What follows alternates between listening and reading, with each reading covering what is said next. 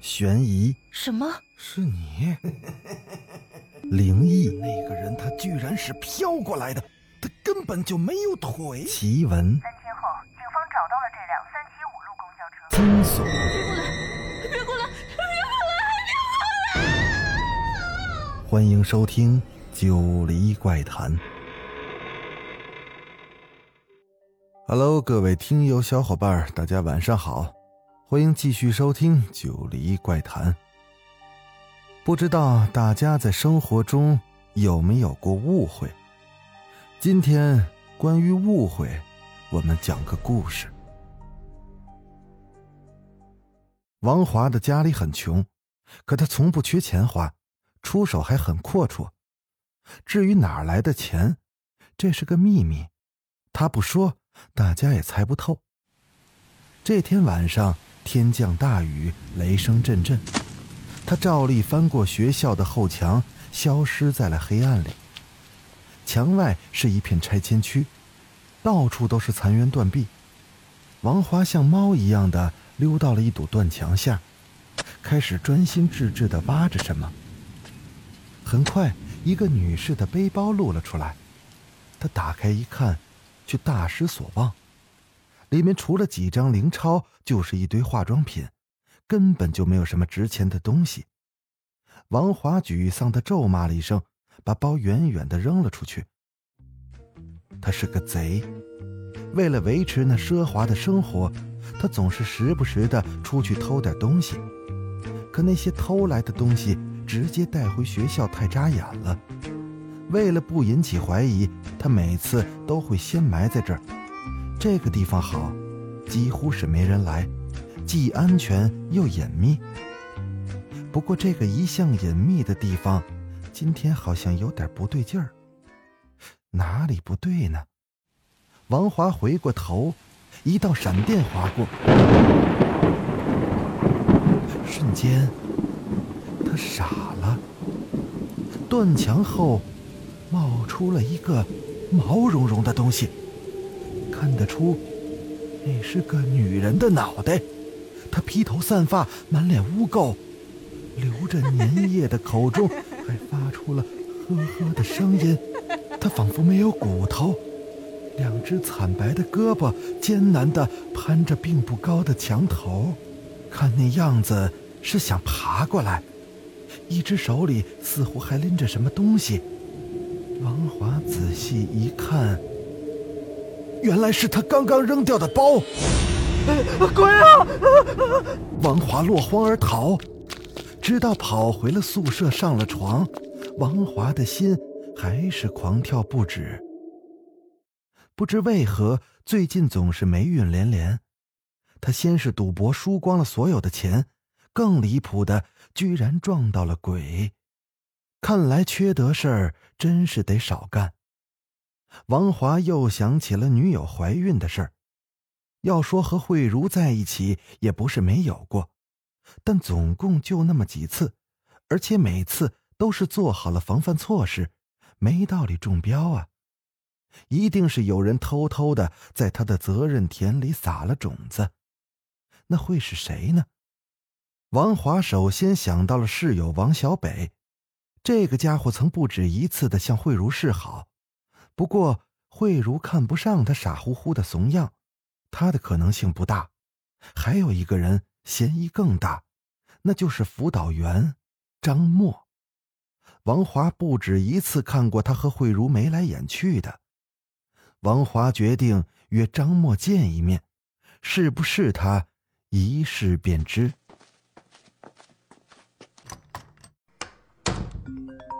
王华刚走出门，手机就响了。接通后，里面传来了慧茹发嗲的声音：“老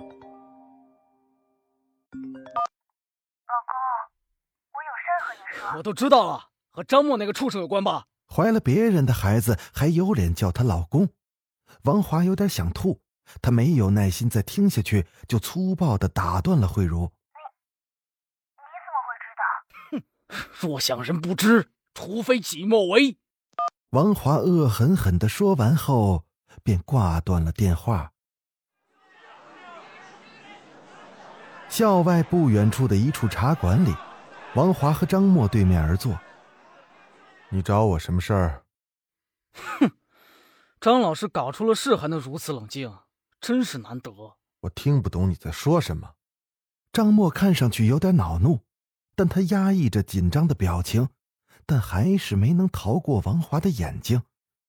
张默的不合作让王华很是反感，于是他有了一个主意。张老师，您很清楚我把这件事情说出去会有什么后果。况且我这个人一向多嘴。果然这句话很有效，张默立即垂下了头。说吧，你有什么条件？王华等的就是这句话。他蘸着茶水在桌面上飞快的写下了一串数字，但他想了想。又在后面加了一个零。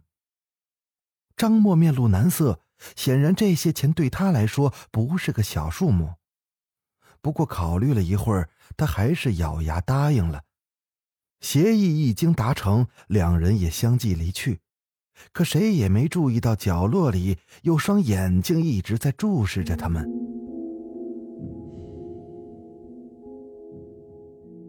慧茹打着伞，漫无边际的走在校园里，心里有点乱。不知为何，男友王华最近对她总是不温不火的。唯一的室友穆珊珊最近也是不见了踪影。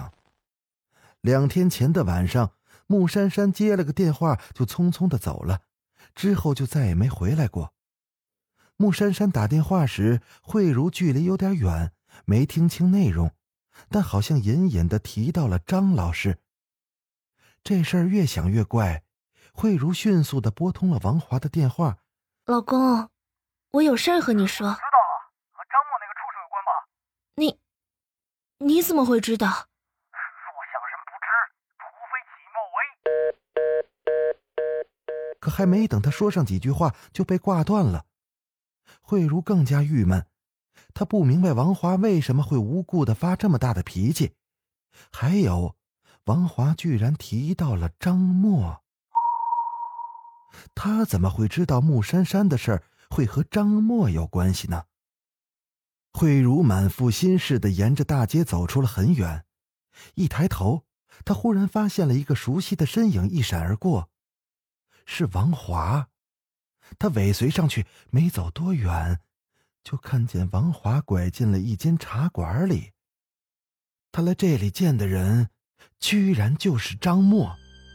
慧茹远远的观察着，那两人小声的嘀咕了一会儿，便各自走了。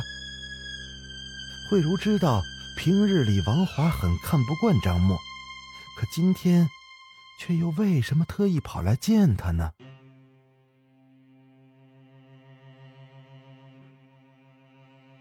寝室里，形单影只的慧茹哀伤的摆弄着一支小巧的录音笔，那是上个生日时穆珊珊送给她的礼物，里面存下了昔日好友的声音。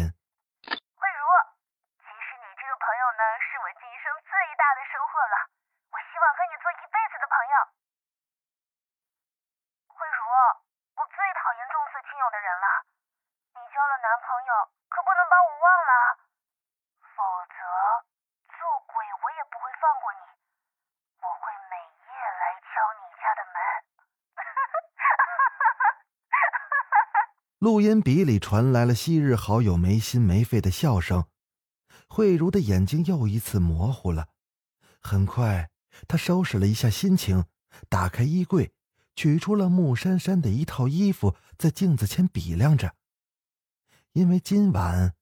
他要去做一件大事儿，没做亏心事不怕鬼叫门。倘若你做了亏心事，就算鬼不来敲门，也会怕的要死。张默睡得很不踏实，耳朵里总是传来动静。最后他索性不睡了，打开电脑上网，眼睛却是不时的瞄了一下周围，心不在焉的干什么都走神儿。无意间竟然把鼠标碰掉了，他的心猛然一抖，鼠标掉在半空中，晃荡着，像极了一具吊着的尸体。那根鼠标线可真结实。猛然间，窗外的一声炸雷响起，整个房间似乎都晃了一下。张默瞬间的脸色惨白，眼睛也不由自主的瞥向了门的方向。雷声中，他似乎听到了敲门的声音。谁？没人回答。可敲门声还在继续。张默壮着胆子来到了门前，他深吸了一口气，猛地拉开。外面什么都没有。他长出了一口气，刚想回去，身后却突然传来了“啪”的一声。那是窗户的方向。他转过头，张默的瞳孔瞬间的放大，窗外映出了一个女人的剪影。她穿着一件红色的衣服，披散下来的头发完全的盖住了脸，两只脏兮兮的黑手正在攀着窗沿，看那样子，是想要钻进来。一道闪电划过。天地间如同白昼，张默尖叫了一声，爬回了床上。他蜷缩着身子，瑟瑟发抖。虽然刚刚还是没能看到女人的脸，但是他却认出了那件红色的衣服。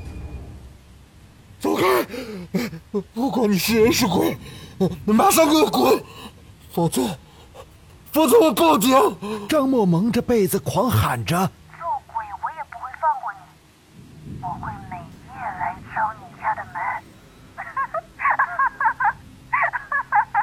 没错，正是那个女人的声音。对不起，对不起，我胆小，我有心脏病，求你别吓我，别来吓我。做鬼我也不会放过你，我会每夜来敲你家的门。此时，那女人开心的笑声在张默的耳朵里，好似催命的咒语。他讨饶的声音也是越来越小，最终没了动静。窗外的慧茹摁停了录音笔，木珊珊的笑声也是戛然而止。他正准备离开，突然听到远处传来了脚步声，他急忙闪身躲到了暗处。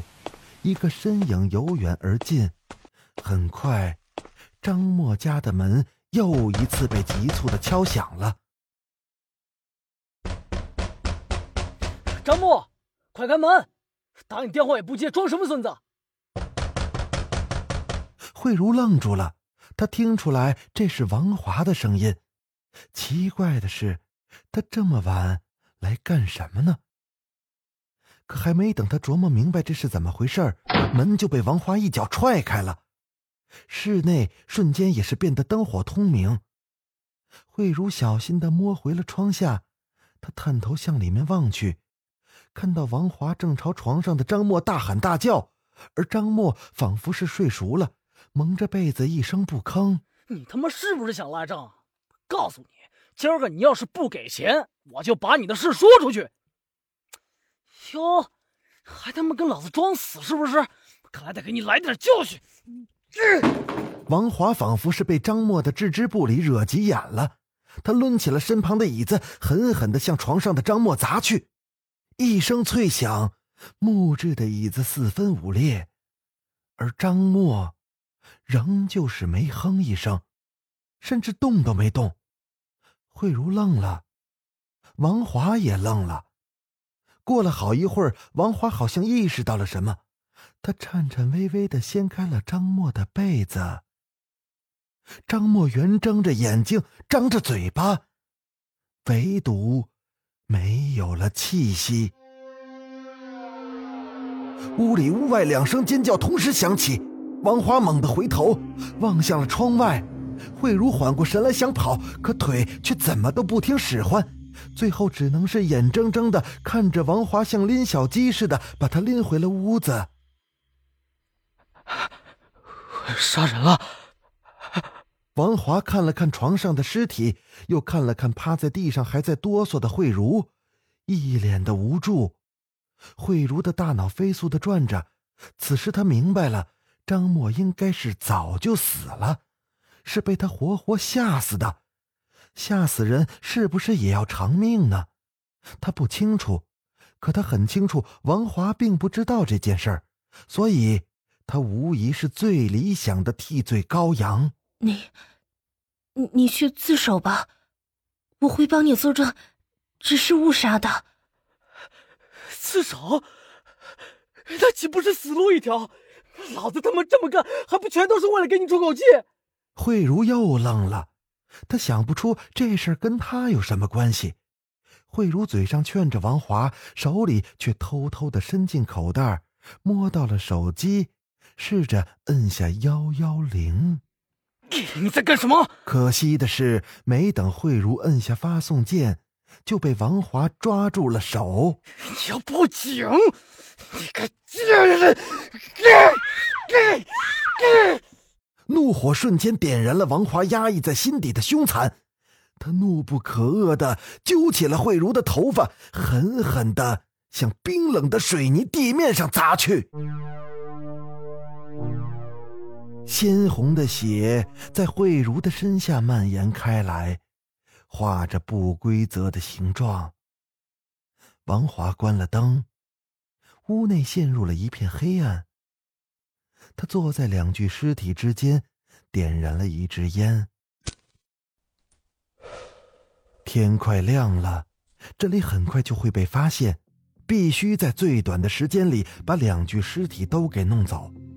但只凭他一个人的力量，这无疑是很难的。他想了一会儿，拿出手机拨通了一个号码，眼睛却瞄向了张默床下的两只大号的行李箱。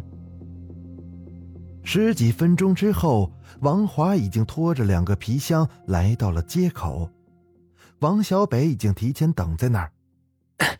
哥，你究竟搞到了什么好东西啊？你就别管了，反正很值钱。哎，成，那咱们往哪儿搬呢？哎呀，电话里不是跟你说了吗？先弄到那个拆迁工地里藏起来，等过了风头再拿出来卖了。放心，卖了钱保证分你一份。好嘞，哥，你在哪儿弄的呀？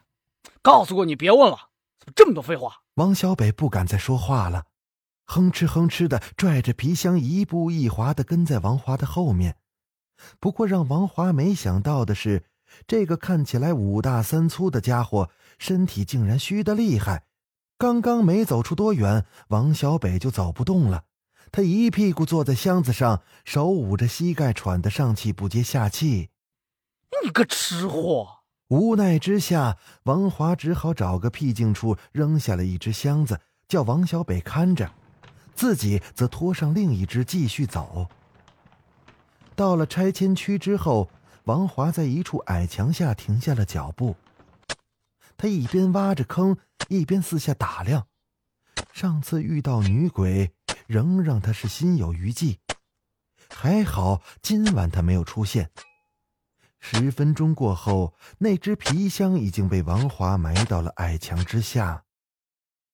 王华烧出了一口气，就急匆匆的原路返回，回到了分手前的地方。剩下的那只箱子还在，可王华找遍了四周，却是不见王小北的踪影。这个胆小的家伙，难道是怕黑，吓得跑回去了？天很快就要亮了，王华也没空多想，又拉起了皮箱向工地进发。一晚上的劳累，疲惫的身体似乎已经达到了崩溃的边缘。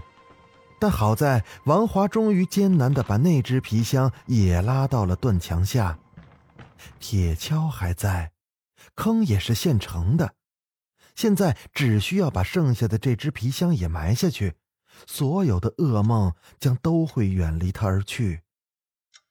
不过，好像有点不对劲。王华愣了一下，忽然想起了一件事，瞬间让他头皮就炸了起来。刚刚，他明明埋下了一只箱子，并且把土也填平了。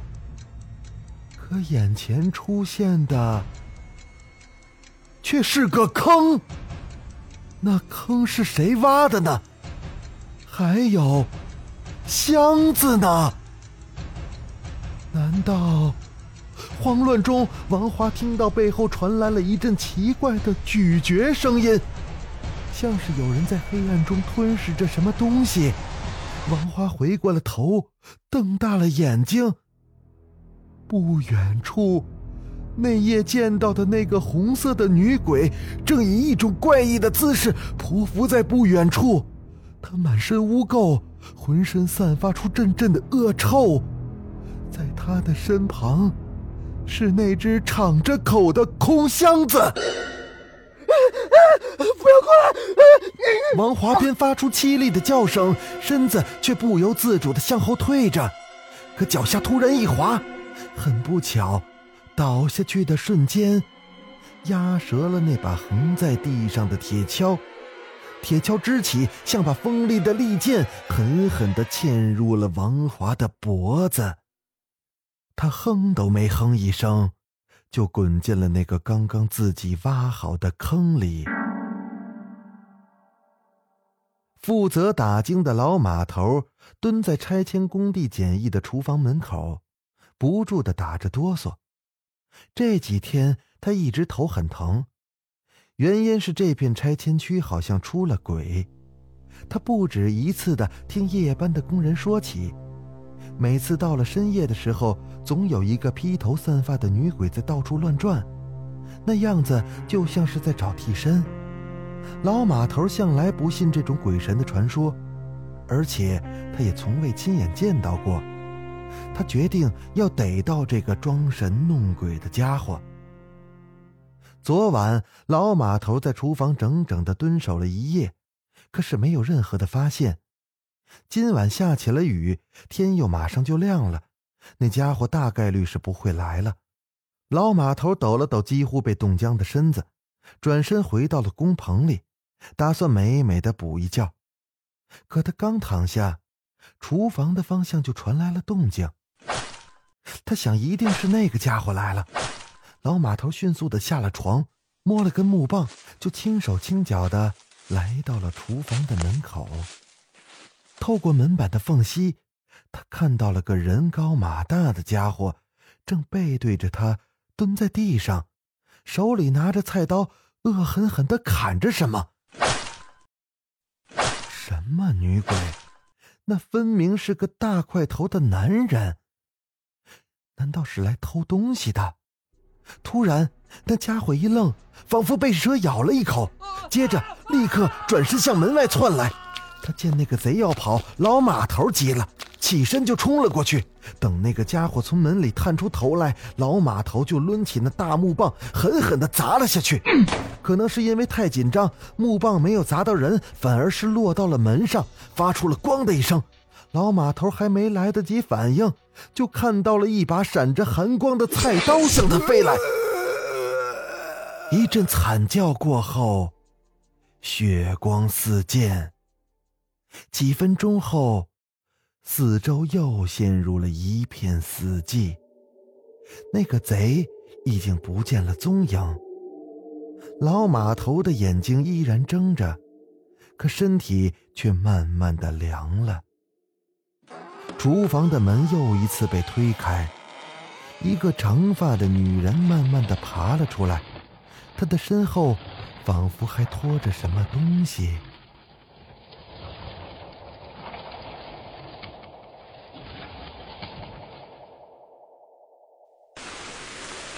那晚下了一整夜的暴雨，木珊珊从土坑爬出来时，巨大的恐惧感和冰冷的环境对她的大脑形成了致命的打击，她几乎完完全全的变成了一个疯子。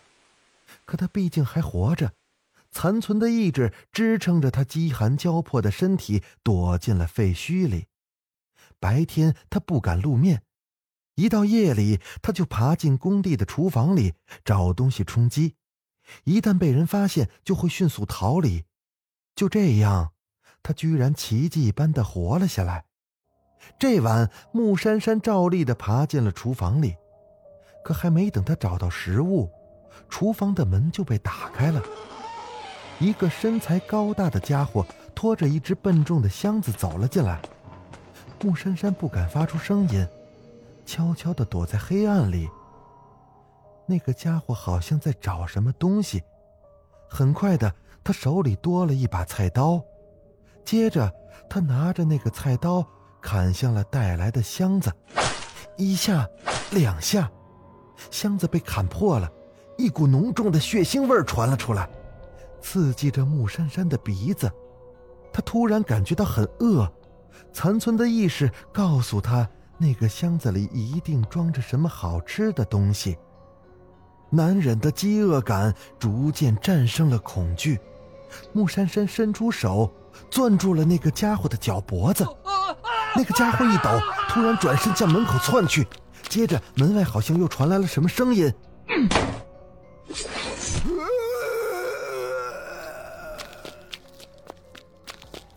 可木珊珊没空去理会，现在对他来说最重要的就是填饱肚子。他掀开了那只破碎的箱子，可扫兴的是，里面并没有什么吃的，只有一个女人。那女人仿佛在睡觉，而且睡得很香。她穿着一件红色的衣服，头上还不断滴着红色的液体。木珊珊歪着头看了半天。逐渐对女人的红衣服产生了兴趣，他把女人从箱子里拖了出来，脱下她的衣服穿在了自己的身上。他碰了碰那个女人，女人也不理他，还在继续睡着。过度的恐惧使木珊珊已经是几天没睡过好觉了，可眼前的这个女人居然能有如此高质量的睡眠，这让木珊珊是羡慕不已。我知道怎么回事了。木珊珊很快的高兴起来，她的目光落到了女人躺过的破箱子上，把箱子拖出了厨房，再拖到矮墙下。木珊珊立即美美的钻了进去，可过了半天，她还是睡不着。疑惑间，她又发现了另外一只相同的箱子。木珊珊探出身子，一边吃着东西，一边饶有兴趣的看着眼前这个忙碌的男人。然后，眼前的这个男人回头了。木珊珊刚想躲起来，却看到那个男人正以一种奇怪的眼神看着自己，然后连连的后退，最后一头扎进了土坑里，再也没了声息。木珊珊愣了一下，然后咧了咧嘴，继续吃着东西。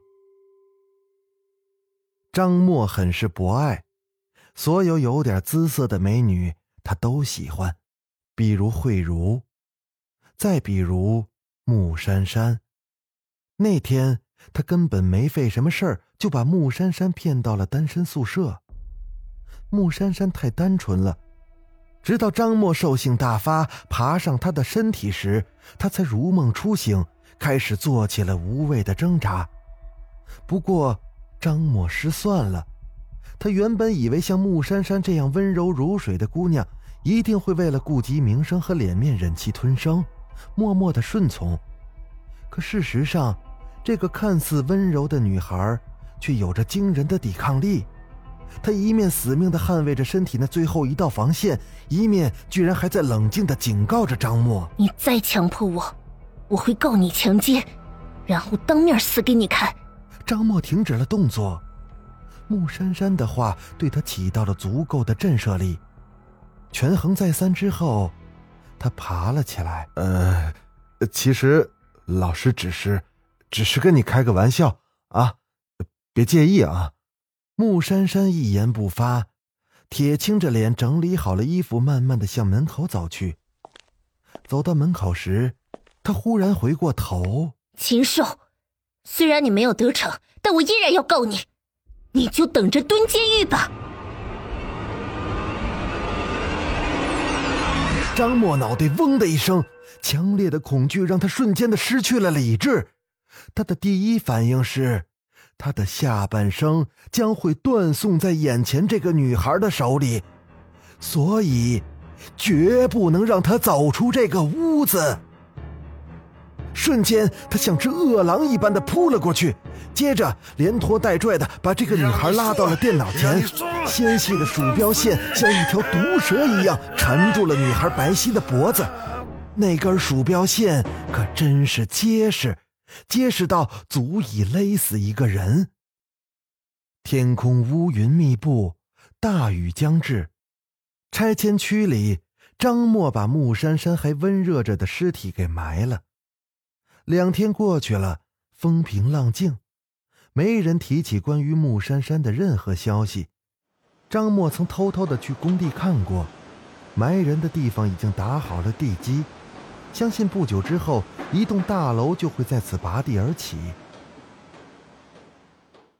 但是，王华是怎么知道的这件事情？到死，张默也没弄明白。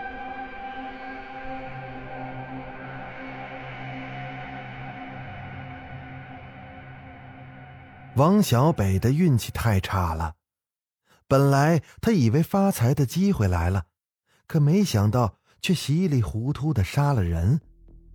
王华这小子不知偷到了什么东西，居然装了两个大皮箱。王华不告诉他，显然是要独吞。于是王小北佯装走不动，王华拖了一只箱子走后，他悄悄地跟了上去，为了不让这家伙起疑。他没必要对剩下的那只皮箱下手。工地里，王华前脚埋了那只箱子，他后脚就给挖了出来。可怎么能打开这个大家伙是个问题。王小北半天也没找到合适的工具。后来他来到了工地的厨房，锋利的菜刀很快的就砍开了箱子。可还没等他看清楚里面是什么。脚踝就被一只冰冷的手给抓住了，王小北当时一惊，急忙逃向门外。可他刚到门口，就看到一个黑乎乎的影子向他扑来，他吓破了胆子，尖叫着扬起手里的菜刀，就这么飞了出去。可厄运并没有到此为止。他还没有跑出工地，正巧就一头撞到了迎面赶来的警察。审讯室里，王小北完整的交代了犯罪过程。据他讲，他只是失手的杀死了一个人，可警察却说，在工地里居然找到了三具尸体和一个傻子一般的女人。王小北想破了脑袋，也弄不明白这一切到底是怎么回事。王华找到他之前，他什么都没干过，除了那件事儿。那天，趁慧茹洗澡时，他想捉弄王华，于是他用慧茹的手机给王华发了一条短信息。那条信息很短，只有五个字，内容是：“老公，我有了。”好了，今天的故事到这就结束了。看来这玩笑不是随便开的。我是主播九黎香柳，咱们下个故事再见。